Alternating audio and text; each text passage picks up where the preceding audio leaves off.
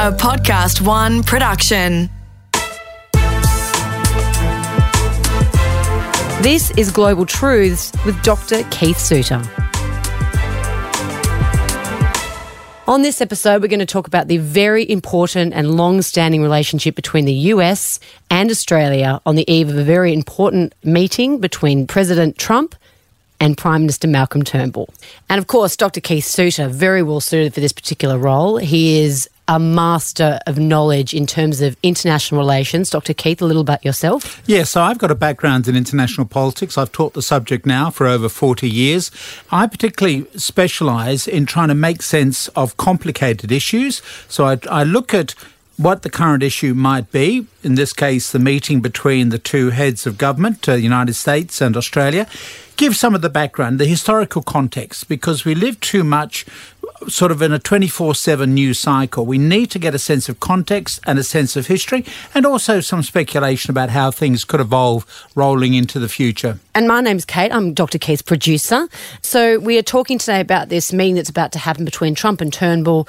Um, but even more so than that, um, we're talking about the, the history of the alliance between the US and Australia, especially after last year, the very first meeting between Trump and Turnbull a lot of eyes were on it after a very awkward start after the inauguration last year. Just fill us in a bit of what happened then so everyone's on the same page going into this discussion. So, Trump and Turnbull had a telephone conversation, and Trump um, was warned by the Prime Minister look, we have this agreement with your predecessor, President uh, Barack Obama, that you would take some of the asylum seekers and settle them in the United States. And this is a phone call on Inauguration Day. Th- that's right. So, very early on in the Trump presidency, Trump by the looks of it, was not briefed about this. He's, he said it's one of the worst deals he'd ever come across, and all the rest of the usual Trump bluster. Uh, remember, this was a president who's committed to building a wall to keep people out of the United States, and here he is being forced to honour a commitment made by his predecessor to take a handful of asylum seekers. So Trump um, was really quite angry in the conversation, had a bad tone to it. Turnbull, who's very good at sort of hosing things down, um, tried to make light of it later on. We do have now the entire transcript of what was being said, and it was a very rough meeting indeed. Um, so, in a sense, um, in, in the period since that meeting, we've seen um, Americans trying to reassure Australians look, the alliance is still good. Don't worry too much about what Trump had to say. Deep down, we have deep connections that go back for decades. Therefore, don't worry too much. And they did meet eventually in New York City, and that was quite a positive uh, meeting in which they both pretty much declined to comment. Well, they skirted around the issue of the inauguration conversation. Absolutely. I think saying skirted around is good. I think that both of them realised that it did not reflect very well and may have added to anxiety within their respective countries. And clearly now, uh, Turnbull in the United States is going to get the red carpet treatment and the Americans are going to really lay it on for him. So uh, they're almost trying to forget that earlier confrontation. But this what's this really interesting about this whole meeting. The media is really beefing up the importance of this, and it's the headlines everywhere at the moment. What has going to happen this weekend with Trump and Turnbull.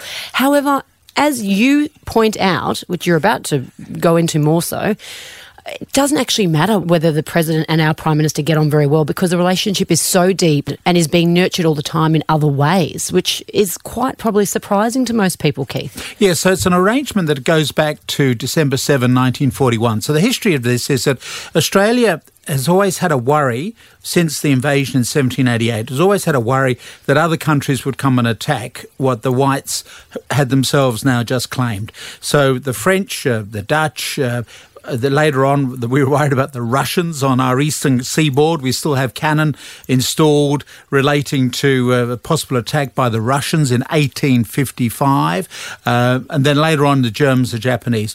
So there's always been this belief that we're in the bottom right hand corner of the map. Uh, it's very easy for the rest of the world to fall into this large area, which is Australian territory. Australia is responsible for 10% of the Earth's surface. So it's mainland Australia, it's Antarctica, we're the largest single claimant on Antarctica, and also um, we have the exclusive economic zone. So it's about 10% of, of the Earth's surface is actually under Australian control. So it's a huge landmass. There's always this feeling of vulnerability. And so Australia, since 1788, has always had to have a great and powerful friend. So between 1788 and World War II, it was Great Britain. And then, um, with the onset of World War II, the British made it quite clear they were going to tackle Germany first. Uh, that was going to be their area of concentration.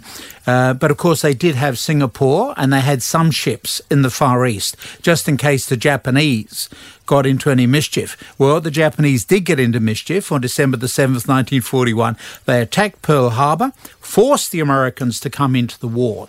And the Prime Minister at that time, Curtin, then said, well, we must now look to the United States as our great and powerful friend rather than Great Britain. This caused no end of controversy amongst the conservatives in this country who said, no, the British are our kith and kin, not the Americans. But anyway, Curtin started that process of cooperation with the United States. Remember that for most of American history, there was never a large standing army. That's why the Americans have a right to bear arms. They don't have a large standing army. In the event of anybody attacking America, you're going to have armed civilians shooting you. So, uh, as recently as 1940, the army of Greece was bigger than the army of the United States. So the prevailing view amongst Australian uh, diplomats and politicians is look, Britain is, is the superpower. We have to stay loyal to Britain. Uh, from 1941 onwards, December 7, 1941, Pearl Harbor, the Americans started to reinvent themselves. And within four years, by 1945, the United States had become the global superpower. Great Britain was broke. And so we then looked towards the United States as our great and powerful friend. And we used the same formula, namely that we would be involved in all of America's wars in the hope that America would come to Australia's defence if it were required. That was the arrangement that we had with the British, which explained why we had Australians fighting in the Boer War. It's even before Federation. We were involved in African wars, um, as well as, of course, World War One, World War Two.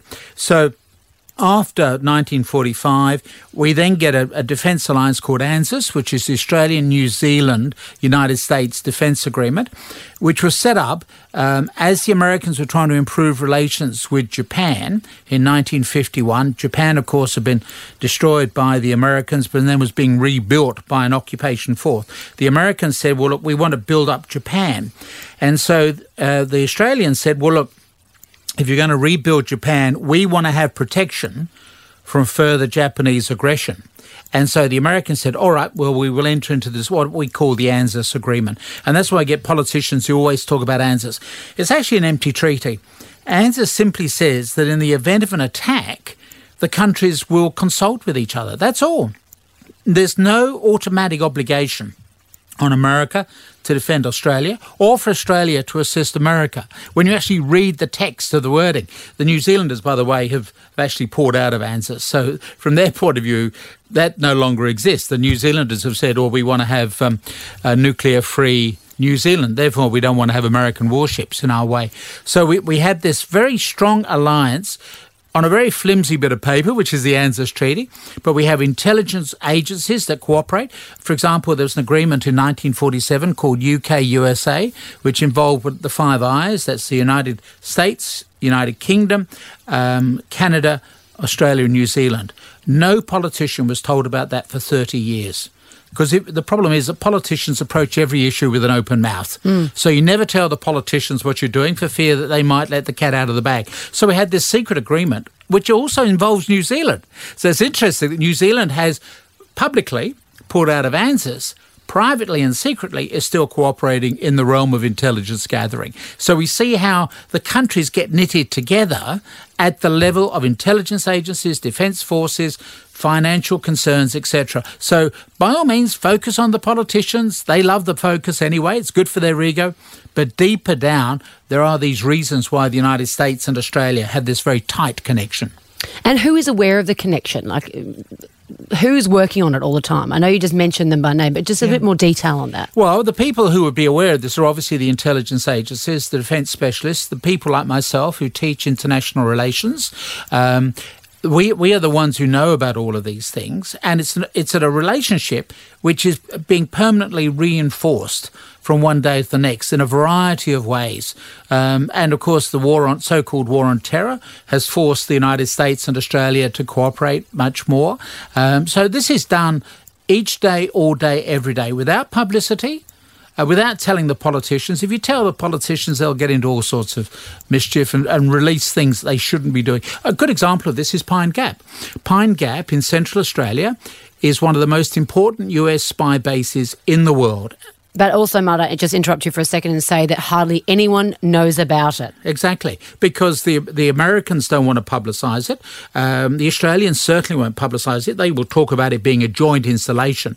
Well, the joint aspect may be that Australia employs the gardeners there, but the real work is done by um, the United States, particularly CIA and some of the other spy agencies. Crucial base for controlling American spy satellites when they're over this part of the world. For example, at Pine Gap, we used to listen to uh, Osama bin Laden ring his mother on a regular basis. He used to ring her in, in Saudi, um, and he was a good boy. Used to ring his mother each week, and we used to listen to him. The problem is that he uh, never discussed operational details with his mother. Damn it! Someone bin Laden. So we didn't get the information Wow. about impending attacks or anything like that. But we were able to do that from Pine Gap. So Pine Gap is very important, but we don't publicise it because if it were to be publicised, be drawn into the the um, public dispute, etc. Um, and so the Pine Gap base is very important. So you've got to bear in mind then, as in all things with politics, you have the superficial level, which the media focus on, glitz and glamour and you know uh, personalities, and then down below at the level of what I notice now is being called the deep state or the establishment, you've got the agencies that are working together, irrespective of what the politicians are doing. They're the agencies that work together, um, and that's what knits together the relationship. So in, no matter if, you know if Trump falls out with with Malcolm Turnbull, that's no problem because we're still working together. We still love our American cousins, irrespective of the sort of person they have in the White House.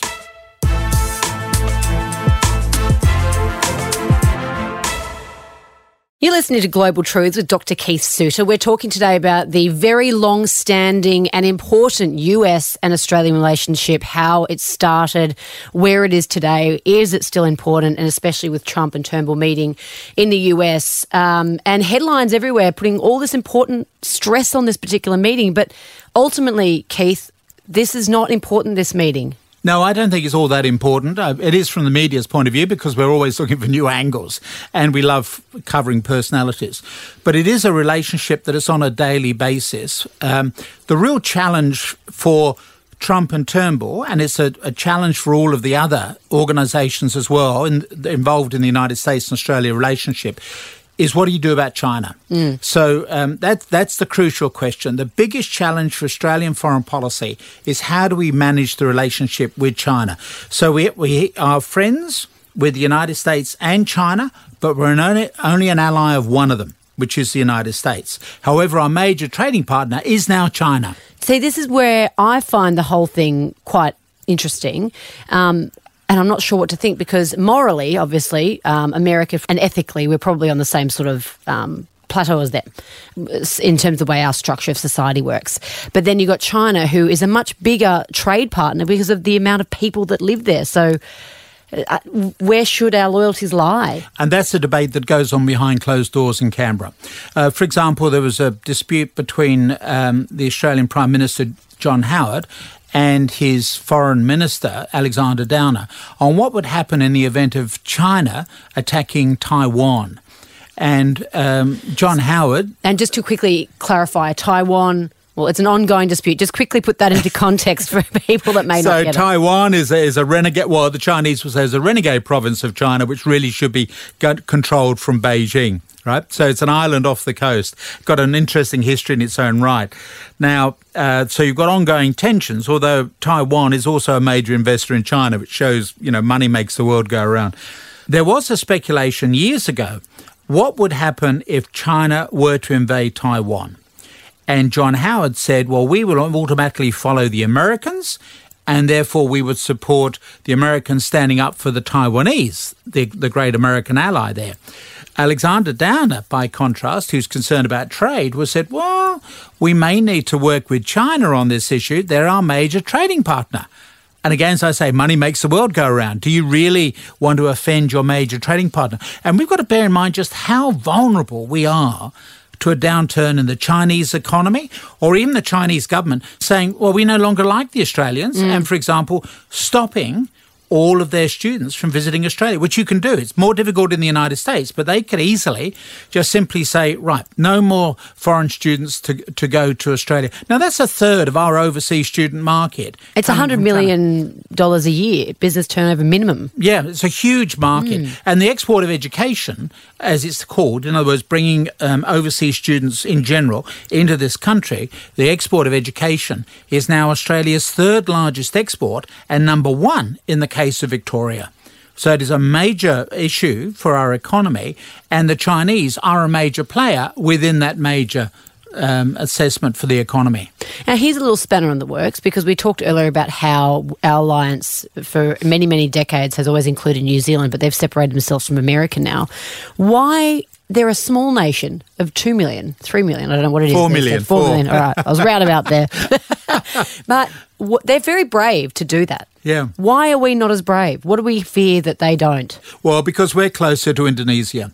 And there's yet another dimension to our foreign policy, which we need to talk about at some point, uh, which is the whole relationship with Indonesia.